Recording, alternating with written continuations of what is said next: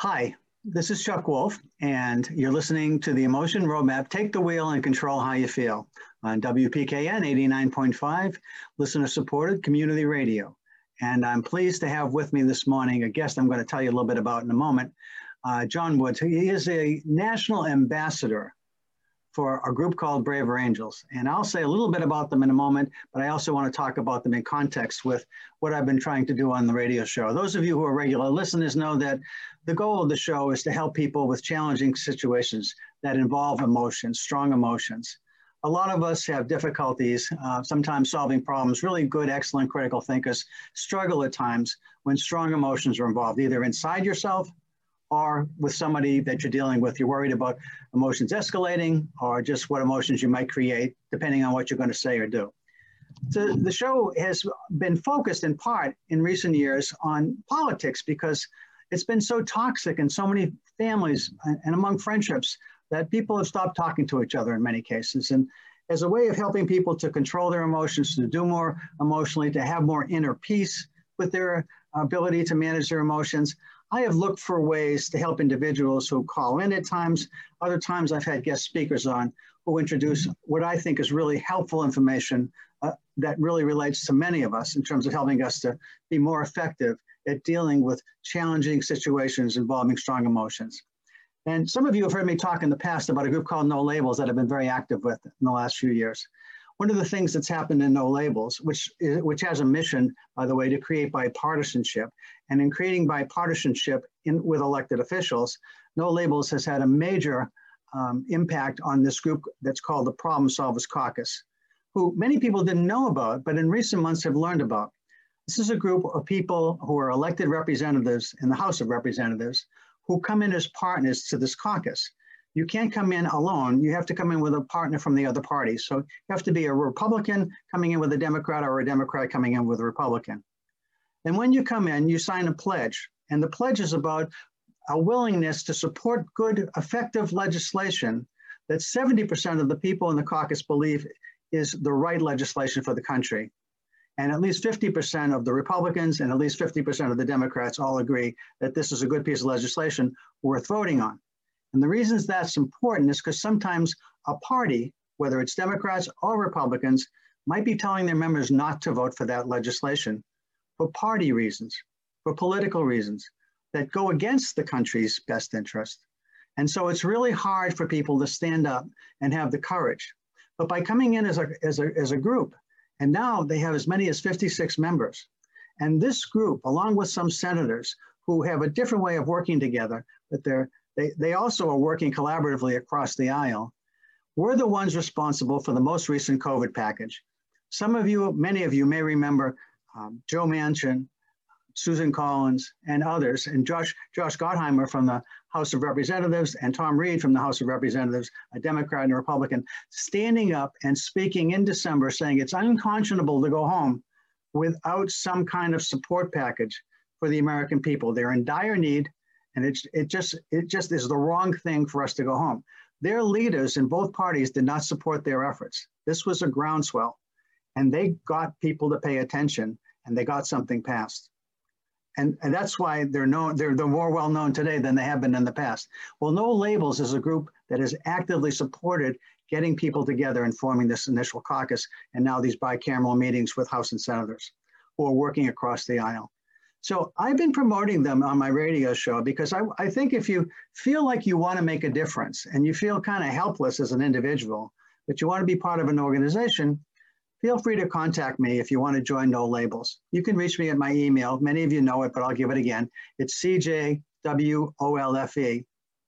at cjwolfe.com.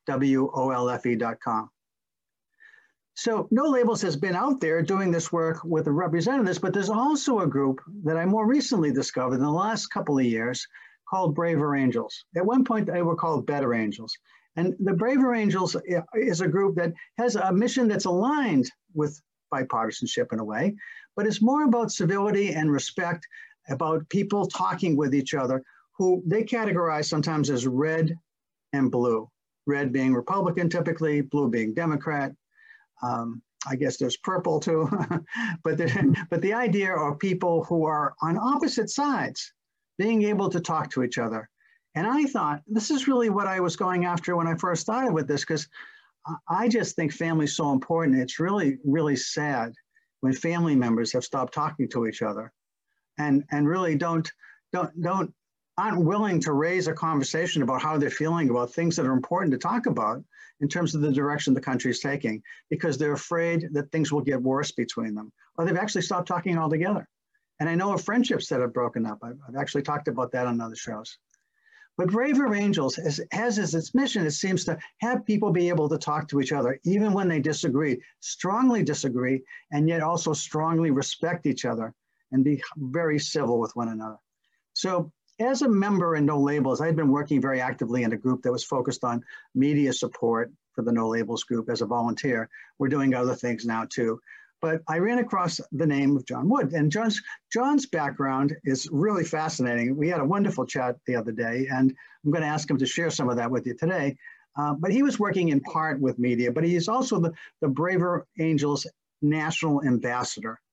And so I thought it'd be great to have him on to talk to you and to introduce to all of our listeners what Braver Angels purports to do and how successful they, they are, I, actually had a, I sat in on a meeting the other night that had 4,500 people on a Zoom call.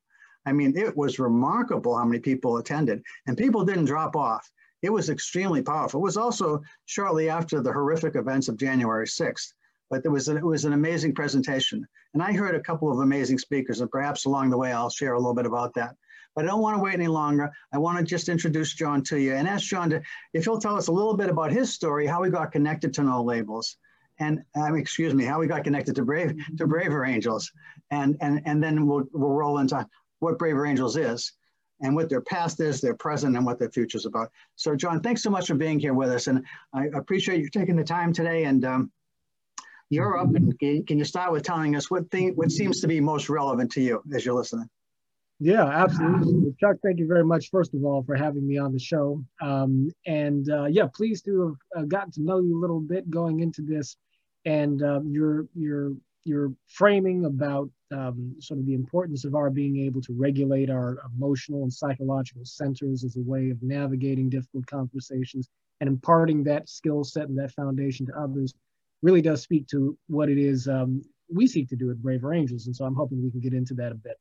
But um, how did I get uh, involved with Braver Angels to begin with? So that's that is a long story. Let me give you an abbreviated version that sort of wraps up some of my biography. Um, I come from a sort of, uh, I guess you could say, a, a biracial, a bipartisan, and multicultural um, family. Uh, my mother is a liberal black Democrat from inner city um, Los Angeles. My father's a conservative um, white Republican from Tennessee. Now, dad didn't become a Republican until later in life, uh, but he was always sort of the traditionalist in our family, raised me to focus on the importance of traditional American values, so on and so forth. There are a number of conservative themes that came my way by way of my father. Uh, my mother came from a very different uh, experience, different generation, so on and so forth. Um, my father's family was very wealthy. Uh, my mother's family has many, many success stories, but comes from much sort of more humble, uh, humble roots.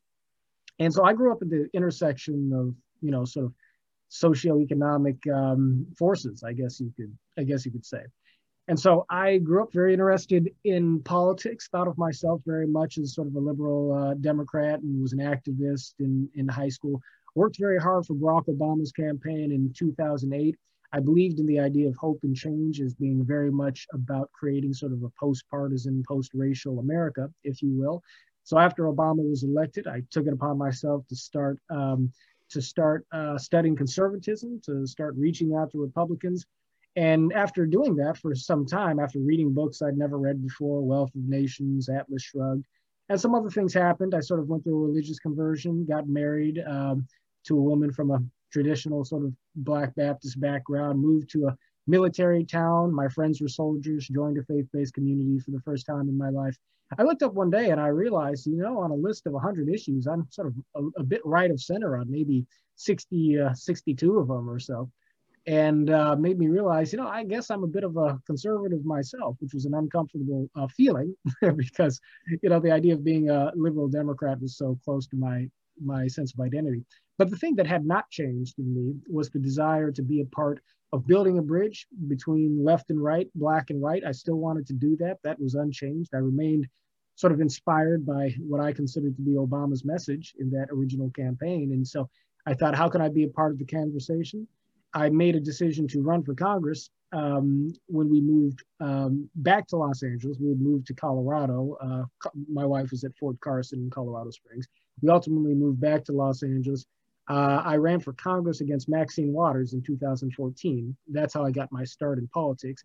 And I ran very much as a hope and change Republican, if you can believe that. I was a person who had a more conservative kind of policy agenda, but you know the the idea of sort of emphasizing that this isn't a, a red or blue America or black, white, or Latino America as much as it is the United States of America. That was very much sort of my sort of my message, and I got to tell stories from my family, both sides of my family, as a way of making that real for people, as a way of humanizing, you know, um, uh, the faces of people on both sides of that divide.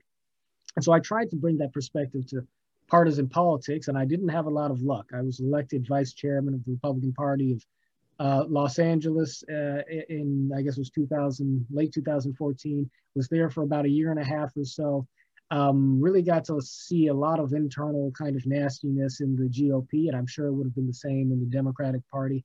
Um, when the sort of, you know, when the Trump movement came into town, that that was sort of my sort of the last signal I needed that, you know, the things I'm trying to do are probably not best done in this space. And so I set about um, launching a digital media network that was meant to sort of highlight voices from across the spectrum, um, people who ag- disagreed about politics, but who agreed about how we ought to treat each other in politics.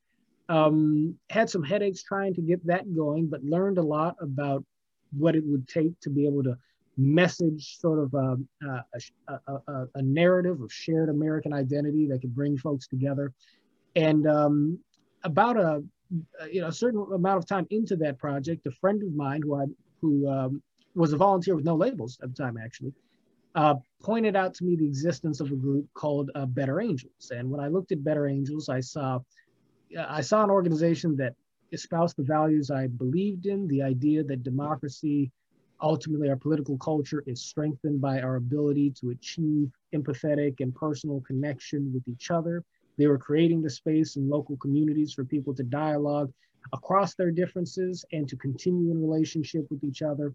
Um, all things that were so needed in my in my view, but they seem to not be thinking too much about YouTube and social media and creating content and so forth to amplify that culture. So I kind of brought that idea uh, to Better Angels. I, I, drove down with my friend Luke Phillips. Uh, we we uh, we drove down to participate in the workshop in San Diego. Met the founders of Better Angels, David Blankenhorn, Bill Doherty, Peter Yarrow, Peter Paul and Mary, who's a friend of the organization. He was there at that workshop, and um, you know told David a bit about my uh, idea for the media side of things. Um, and uh, we had a few more conversations and ultimately uh, they brought me on to sort of help build out the media presence of better angels i stepped into sort of a spokesman type role an ambassador role for the organization interfacing with uh, going on radio shows podcasts television and whatnot talking about the work of the group the larger movement towards creating reconciliation in the country and the rest as they say is uh, is history um, I came on board in officially in spring of 2018. And even though it's only January of 2021, Chuck, that feels like it was a couple of lifetimes ago, given everything that's happened to us as a country uh, between then and now. But yeah, uh, that but that's the that's the arc of the story. Well, okay, I guess before we jump to Braver Angels and, and some of what they're doing, um, so, some thoughts as I as I listen to you tell your story, John. It seems to me um, you are the bridge, right? I mean, just what just what you've lived, who you are, how you came about, how you came into being, um, and, and my guess is you're are you having to use your skills within your family units and across the different groups of communities that you belong to? I, I imagine you're, you're tasked to do that on occasion. Mm. Well, you know, I've always sort of operated as something of a translator and interpreter, sort of, you know, across across cultural and other divides. And and yeah, I mean that's always been just sort of a function of how I grew up.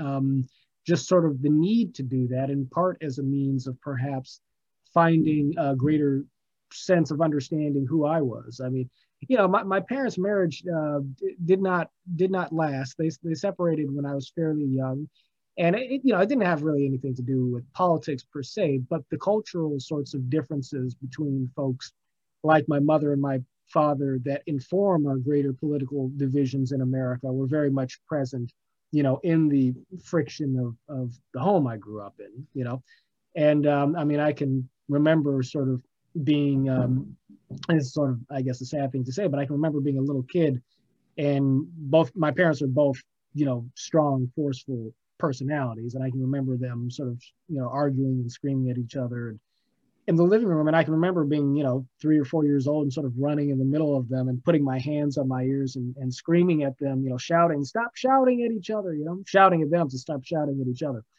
And uh, somebody uh, sort of provoked that memory in me uh, not too long ago. And I, when I told the story, I realized, well, I guess I've sort of been doing that ever since, haven't I? Um, and so, uh, yeah, I, um, you know, I'm a person who has been blessed to be fairly able to walk into very different uh, cultural environments and relate to people um, because I have perhaps such a spectrum of perspectives and starting points in my family that it's not it's never been too terribly difficult for me to see the humanity in folks.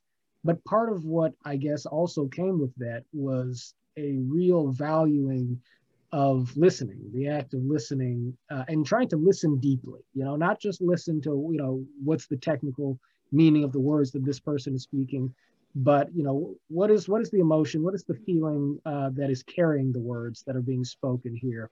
You know, and and how does that tell me more about what this person where this person is coming from and who this person is um, and how should that inform how it is i communicate in in response right um, and so you know that way of being i think was cultivated in me sort of early on because i was never carrying just one cultural language or the other with me i, I always had sort of different narratives operating in my mind kind of at all times because my mother's world was very different from my father's world. My mother's way of explaining the world, explaining reality, very different from my father's, and, and vice versa.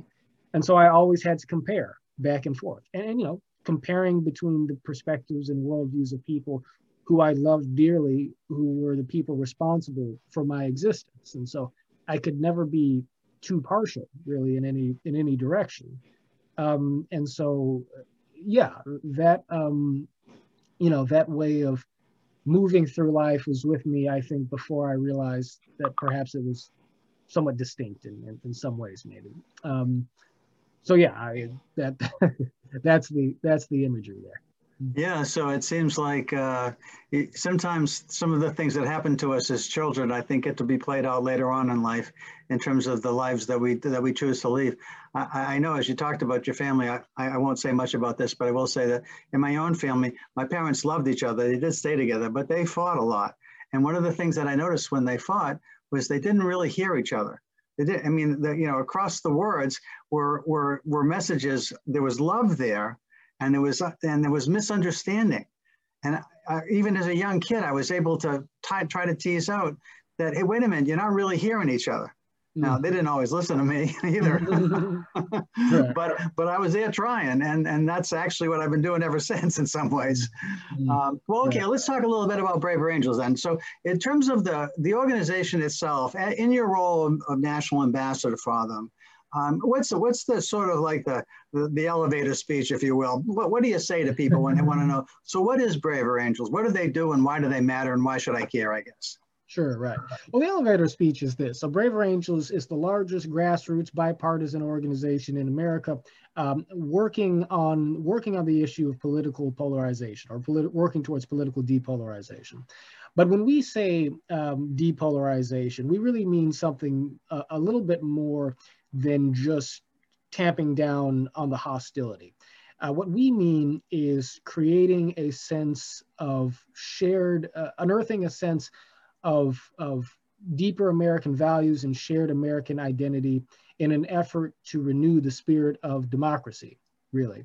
uh, in a way that allows us to begin looking at democracy and politics, generally speaking, as a project within which we move through our relationships to achieve the common good, right? Uh, and so that begins, therefore, with tending to our relationships. Uh, we see a we see a a distinct and vital connection between the health of the relationships that exist between the American people, uh, between you and your parents, uh, you know, uh, between husbands and, and wives, um, neighbors, classmates, people in the workplace, um, you and your pastor, whatever the case may be, that there is a direct relationship between the health of our relationships and the health of our institutional society, right? Uh, and the reason for that is because our institutions, one, they are all made up of people who are in relationship with each other. And the question is simply, are those relationships working? Are they functional? Are they based on a certain degree of respect, understanding, and most importantly, trust? Um, or are they not? Are they based on distrust? Are they rooted in a sort of animosity and, and, and, and unwillingness to understand or, or really take into account the emotional starting points that motivate uh, people on the other side of a given question, the moral foundations that are operative in people's thinking and actions on the other side of a question. If it's the former, if there is a fabric of trust that exists between people, regardless of their differences, then people operating in the institutions and, you know, in the sort of structures and machinery of American life, we may come to points at which it becomes difficult for us to agree on particular things, but we will nevertheless play by the rules. We will nevertheless operate in a way to where we contribute to the integrity of the workings of Congress, the workings of the court, the media uh, will, will operate in a way that is more, more intellectually honest and fair-minded.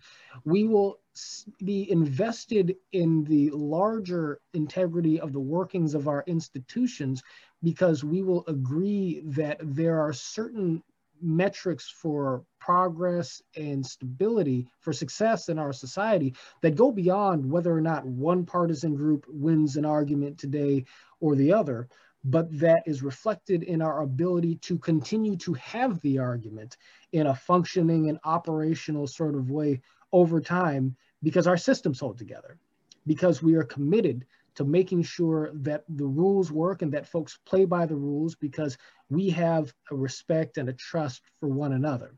When that trust dissolves, then our presence in the institutions, then our activities in democracy become less about preserving the integrity of our institutions, less about preserving the culture that we continue to dialogue with uh, with each other through over time, and more and becomes more about how can I use the machinery of the state to undermine my, my opponent, even if I have to bend the rules? How can I use my megaphone through the media uh, to smash and destroy my political opponents, regardless of whether or not I have to take shortcuts in terms of how I present the facts or how I make my arguments? Um, we start to look at success in political and public life sheerly in terms of achieving tribal victory, with no sense of what an overarching interest in the general welfare actually is, because we don't see the other side as a part of uh, as a part of the general welfare. We are looking to push them out of our reality, forgetting the fact that that is literally impossible unless we descend into a violent sort of civil war. And that therefore is where that logic ultimately goes and it's in its bottommost sort of manifestation. And i don't think that we're we're there yet but obviously on the other hand you know political violence has become a fact of american life in this moment in a way that it, it wasn't when i was a kid in, in, in the 90s and you know obviously you know can think of waco can think of you know can think of unabomber. I mean I, terror you know there were all sorts of things even then but we are seeing a disintegration um, of the bonds of trust in America. And what is replacing that is a willingness to go beyond the mechanisms that democratic society has in place, that our republic has in place for us to mediate differences and to move forward on the basis of compromise. Because we do not see ourselves as loyal opposition anymore so much as we do as enemies who happen to live next door to each other. And in order to impact that problem, we have to rehabilitate our understanding that there are deeper things, deeper values, deeper interests that we share as human beings, and that the recognition of that becomes activated when we are in relationship with each other and can feel what the other person feels uh, in a way that allows us to speak to what the other person is feeling. So it goes all the way to the bottom. Um, we have to start from the ground level in terms of how we interact with each other, how we think about each other. And uh, that's where the work of Braver Angels begins. As I'm listening to you speak, John, I'm thinking about, in a theoretical sense, I don't think anybody listening to what you just said has any difficulty with the conceptual view of what you're speaking about. And yet, when you take it to a specific, was the election stolen? Did mm-hmm. Trump incite the violence justifying an impeachment? As soon as you mm-hmm. start talking about specific events and the way people filter things and the way they talk about them, the perspective that you just shared, which is hopefully something all of us can embrace, mm-hmm. kind of it, it sort of goes into the background. And the foreground is like, you know, this rush to the media, whether social media or particular networks, whether you're watching Fox or Newsmax now, I guess, or C, uh, MSNBC or CNN, or, or even the major networks, ABC, CBS, and so forth.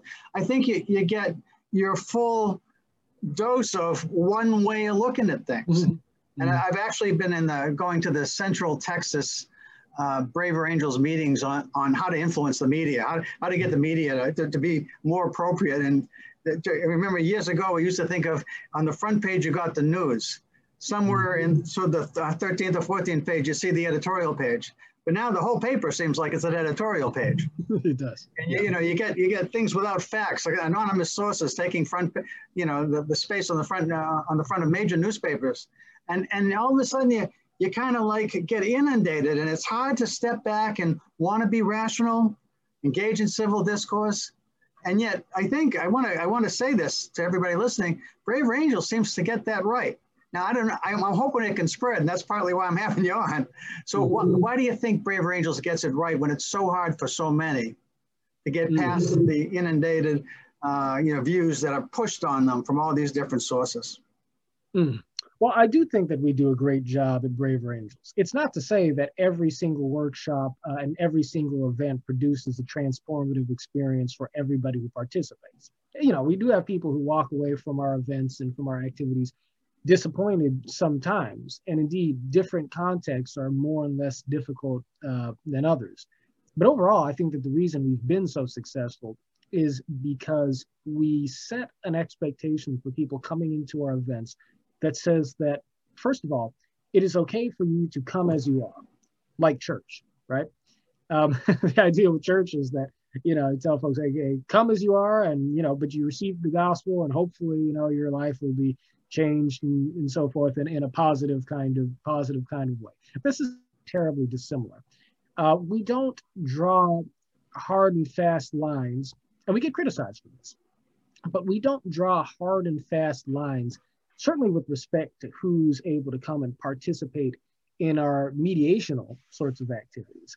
Um, we don't draw hard and fast lines with respect to what somebody believes, you know, not just whether or not they're Republican or Democrat, but whether you're sort of, you know, a, a, a radical leftist who'd like to, you know, see, uh, see, you know, private economy abolished, or if you're somebody who's, well, let's just say you believe in QAnon or something, or something that's, you know, going to be pretty far out there to most of us like that you are still invited to come and participate in a Braver Angels workshop and share, you know, who you are and why you believe what you believe.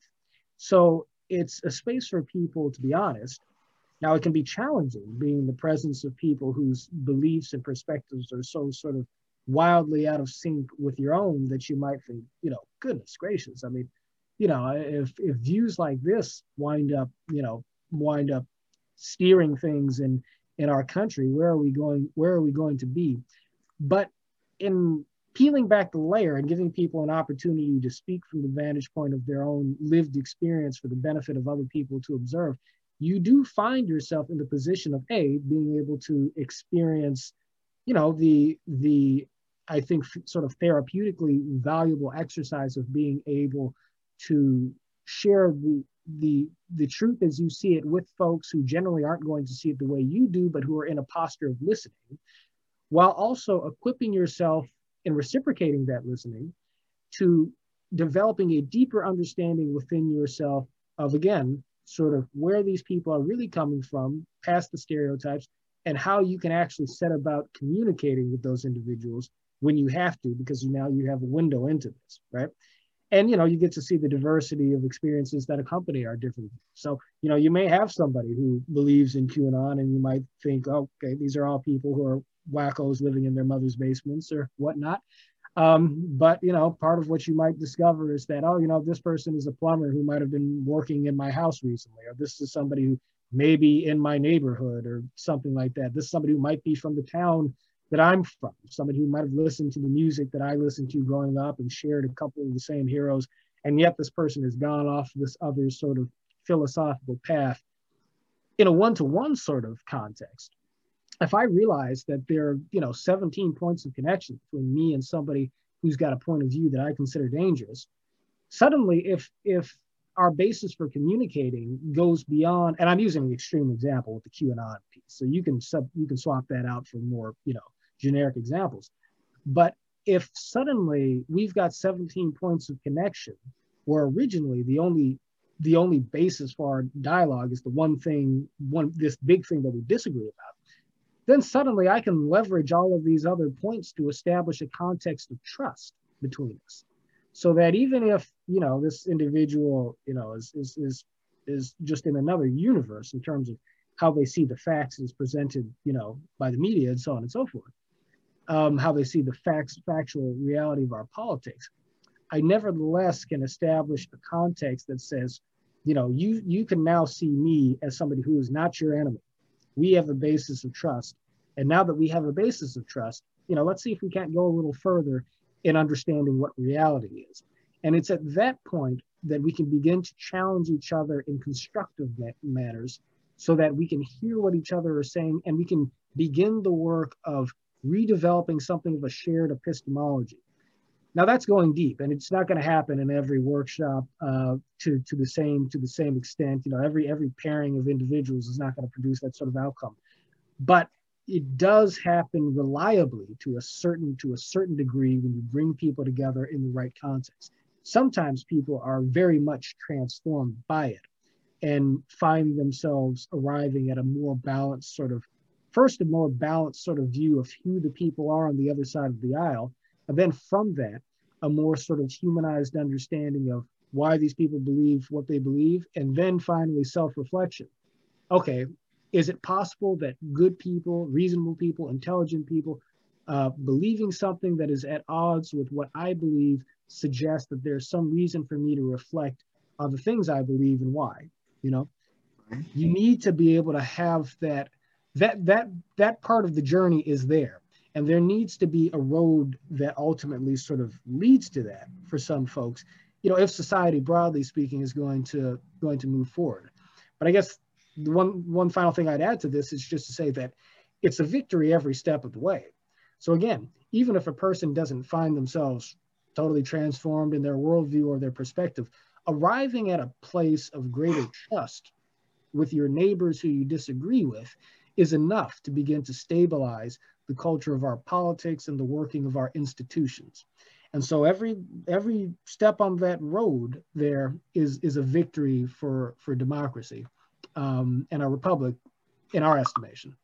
So that's really interesting. You know, one of the things that um, years ago, when I was learning about Carl Rogers, I used to be a therapist, and Carl Rogers would talk about the importance of being empathetic to another person as you're going to be helpful to somebody else as a therapist, as a counselor of some kind, um, you really have to understand through their frame of reference. You have to see through their eyes what they're seeing. But the very scary thing he said about being empathetic is that you begin to identify with how they felt and what their arguments are that are so foreign perhaps to what you believed when you first get into the relationship and uh, you, it may cause you panic at some at some level because your beliefs that you've held for so long looking through this other frame all of a sudden they don't seem so stable anymore. They don't seem so absolute. And now you're being challenged to, as you started to say i think for a moment ago you know, your own beliefs come into question somewhat because if I do have some trust in this other person, if I do think this other person is smart too, and they've got some very different beliefs, then do I just go in waiting for them to finish so I can tell them why they're wrong? Or do I really listen to try to understand why they could possibly be right? And that's scary to a lot of people. So one of the things that strikes me about Braver Angels, just to ask you the question is, um, I think with some people who are coming to Braver Angels, they're at least open to the idea that they want to listen to the other side. Where in some of my conversations with people, it's very clear they really have very little interest in knowing that there's a reason that they should value an opinion that's so different than theirs in this political world that we're living in today. Mm. And I should have I should have made the statement that that is the one hard line that we draw for participation in our activities and events you do have to be coming from a place of good faith ultimately you know um, if you're not if you if you want to sort of jump in the mix just to upend it then there's there's not too much to be done with somebody who comes into a conversation in that frame of mind right um, but again i mean you know what we discover is that there are people of good faith who believe things that range out across the whole sort of universe of points of view, you know?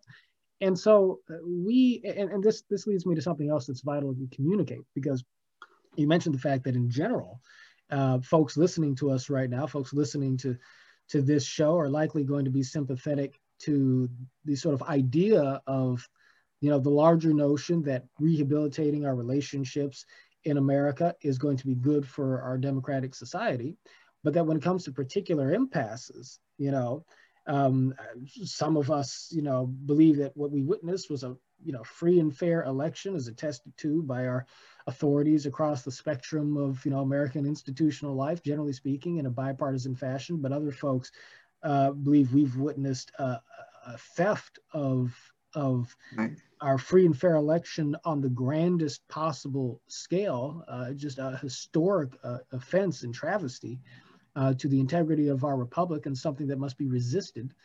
Um, so how do you how do you build that bridge? And the thing that we have to keep in mind, because many folks will operate on the assumption, or they'll they'll look at what we do and they will say, but wait a second, I can't take the time to build understanding these people because I have to defeat these people, right?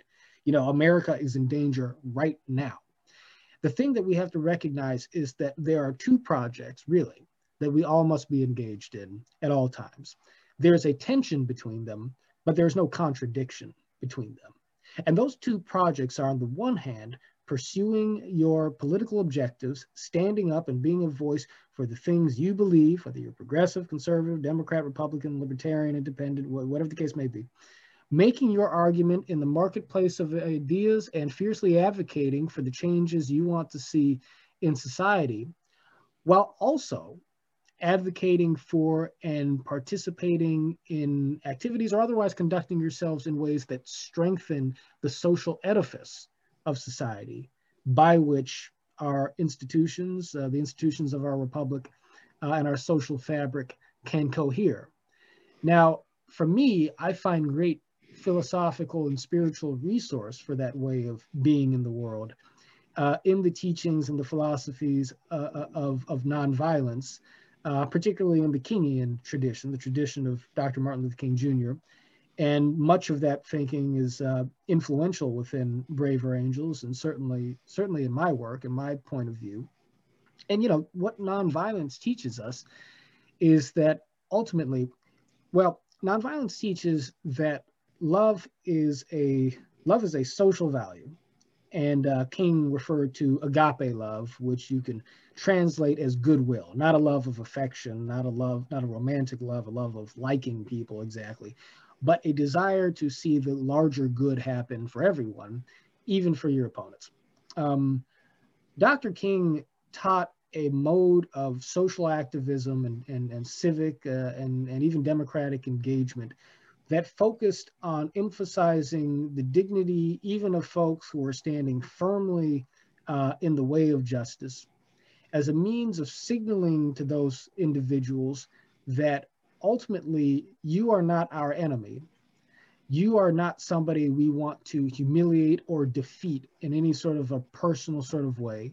But ultimately, we speak the truth we, of what we believe. We advocate for the changes we want to see because we want to create a better society for everyone a community of in, a community of inclusion for everyone including you right? Even though we disagree with each other and even though we are challenging you fiercely and on a moral level even the outcome we seek is for our enemies to join hands with us uh, in the beloved community right? Um, which is you know a, phrase that that king um, leaned heavily upon and so you know there, again there there's a tension there you know and dr king spoke to that tension uh, he talked about in scripture how you know he was very uh, how the Lord said to love your enemies. He said, "I'm very glad the Lord said not to like my enemies. I would find it, I would find it difficult to, you know, like uh, like somebody who would be willing to, you know, willing to willing to club me, willing to, you know, hit me with a spray me with the fire hose. Find it difficult to like folks like Bull Connor, for instance, and you know, um, and um, and um, many others. But love goes beyond that love is about goodwill and being able to frame our activism in that way brings moral power alongside of it and um, we we conduct our work in what in many respects is kind of uh, sort of a parallel manner emphasizing the need for us to acknowledge the mutual human dignity that is present, present across the divide as a pretext for fostering conversation that can allow for the possibility of both truth and reconciliation uh, to come to the fore. And so, yeah, that's uh, that's how we have to, I think, navigate the tension between these two imperatives: the imperative of, on the one hand, pursuing the political agenda in which you believe, but on the other hand, doing so in a way that also allows you to be a part of our ability to sustain community and therefore to sustain democracy together. So as I, as I listen to you, I think uh, both about Braver Angels and No Labels. And as I think about No Labels and what, again, what they've created this in this Problem Solvers Caucus, we've had a number of these representatives from the House of Representatives who are in this caucus uh, come before the steering committee and, and several other groups of No Labels volunteers. And when they talk about their experience of working together, it echoes much of what you're saying, I think, John, where, where they have a sense of we are avid um, avid supporters of our party when our party is avid supporters of the country. And what we do is when we come together, we both strongly uh, advocate for our positions from our party, but we're listening deeply to one another for really what's the best version of our ideas, whether it's our own or yours from the other side. How do we go forward and make life better for all of us together? And I, so I think that's the no labels end of it. Uh, the, the end of, of all of us as citizens talking more respectfully, with more civility, uh, without the angst of worried about if I, geez, if I say something, is it just going to, you know, create an uproar in my household or with my friends or, you know, can we talk at all? Because I've seen people just shut down other people who bring something up that's different than what they think. And then the name calling starts on top of that. And then it can get very ugly at times. So um, one of the things that I'm, I'm a big advocate of is more free speech. And the, the you know, I, one of my good friends is um, somebody who's the president of Yale University. I work with him collaboratively on, on emotional intelligence. He's one of the pioneers, a fellow named Peter Salovey. And he is, he at one time was very concerned about the idea that a person with a conservative viewpoint is not welcome on campus at Yale anymore, or, or many campuses for that matter, because um, they get, you know, they're vilified somehow and, and sometimes push back and, and they don't get even to be on campus or they get shouted down when they do show up. And he said, that's, I mean, the idea of a community at a university is to encourage different points of view so that we engage in, with others who are really smart too. And, mm-hmm. and, and together we come up with better versions of what it is that we're thinking about, talking about, acting on. And I think um, so that I, I, like the idea of braver angels. I think that you know it's a, sort of the the, the metaphor uh, when the student is ready, a teacher will appear. And so, mm-hmm. to me, Braver Angels is the teacher in, in this instance, in terms of what you're bringing. And I hope more and more people would want to embrace what you're doing. I do know, I did catch a flavor. There is some, you know, um, religion tossed in this periodically. You see people talking about their religious faith. And, uh, and I saw some people have a problem with that sometimes, other people who are not religious necessarily. Uh, my personal feeling about that is I'm a very spiritual person. I believe in my religion, but not not to the exclusion of other religions. Mm. But I, I, think sometimes people's spirituality comes through their religion. Sometimes it comes through humanitarian, mm. um, you know, uh, other kinds of humanitarian ways, and it doesn't really matter to me. I mean, what matters to me is people are trying to really hear one another that we're the, the emotion roadmap that I created some years ago to help with this, and the name of the show is about this idea of if I'm going to say something to somebody that might be controversial in some ways, I want to think about how they're likely to feel, and I want to think about is that how I want them to feel, or is there a way that I could create the feelings that I want so that we can actually talk about what I want to bring up? Because if I just bring it up cold, or if I bring it up in the way that I think about it, perhaps it's going to be off-putting to them somehow and it's going to create some defensiveness and then then we're going to land up in an argument and that's not where i want to go. So the, the whole concept of an emotion roadmap is is when you've got an important conversation or a challenging conversation to have you want to think about how you're feeling going into it and whoever you might be talking to how are he or she or they likely to feel when you when you bring this up if it's not how you want to feel and then you, you don't think it'll cause the feelings you want them, what would be more ideal to feel and how do you create that? And I think Braver Angels strategies, the methodologies that you put into place so the people, it's a very structured format that you bring to bear, I think, when you when you try to help people to talk through these things. And, uh, and, and I'm wondering, I guess at this point, I'd like to know if people would want to join Braver Angels, John, what would they likely experience? I mean, because it seems like you're doing lots of different things. I get emails all the time now about all the different meetings going on. How do you kind of sort through mm-hmm. that? And what, what's the recommended strategy if, if you're kind of interested and you want to know more, but you don't want to be overloaded at the same time? That's right. Yeah. Well, coming into Braver Angels, you're going to be hit with sort of a, you're going to be hit with the community experience, which is to say that a lot of different things are happening um, within that community. First, let me offer a, a, clarification just in case it's helpful for anybody listening. Sometimes people think that Braver Angels or wonder if Braver Angels is a religious organization. Uh, we are not actually a religious organization. Uh, I'll employ some religious metaphors uh, sometimes in talking about our work, just because that's you know part of part of my background, um, part of my story. Uh, Braver Angels, as you mentioned earlier on, was originally Better Angels, Better angels, of course, is a phrase from is a phrase that comes to us by way of Abraham Lincoln in his first inaugural address, um, talking about the need for us to reach out and and and uh, revive the better angels of our nature.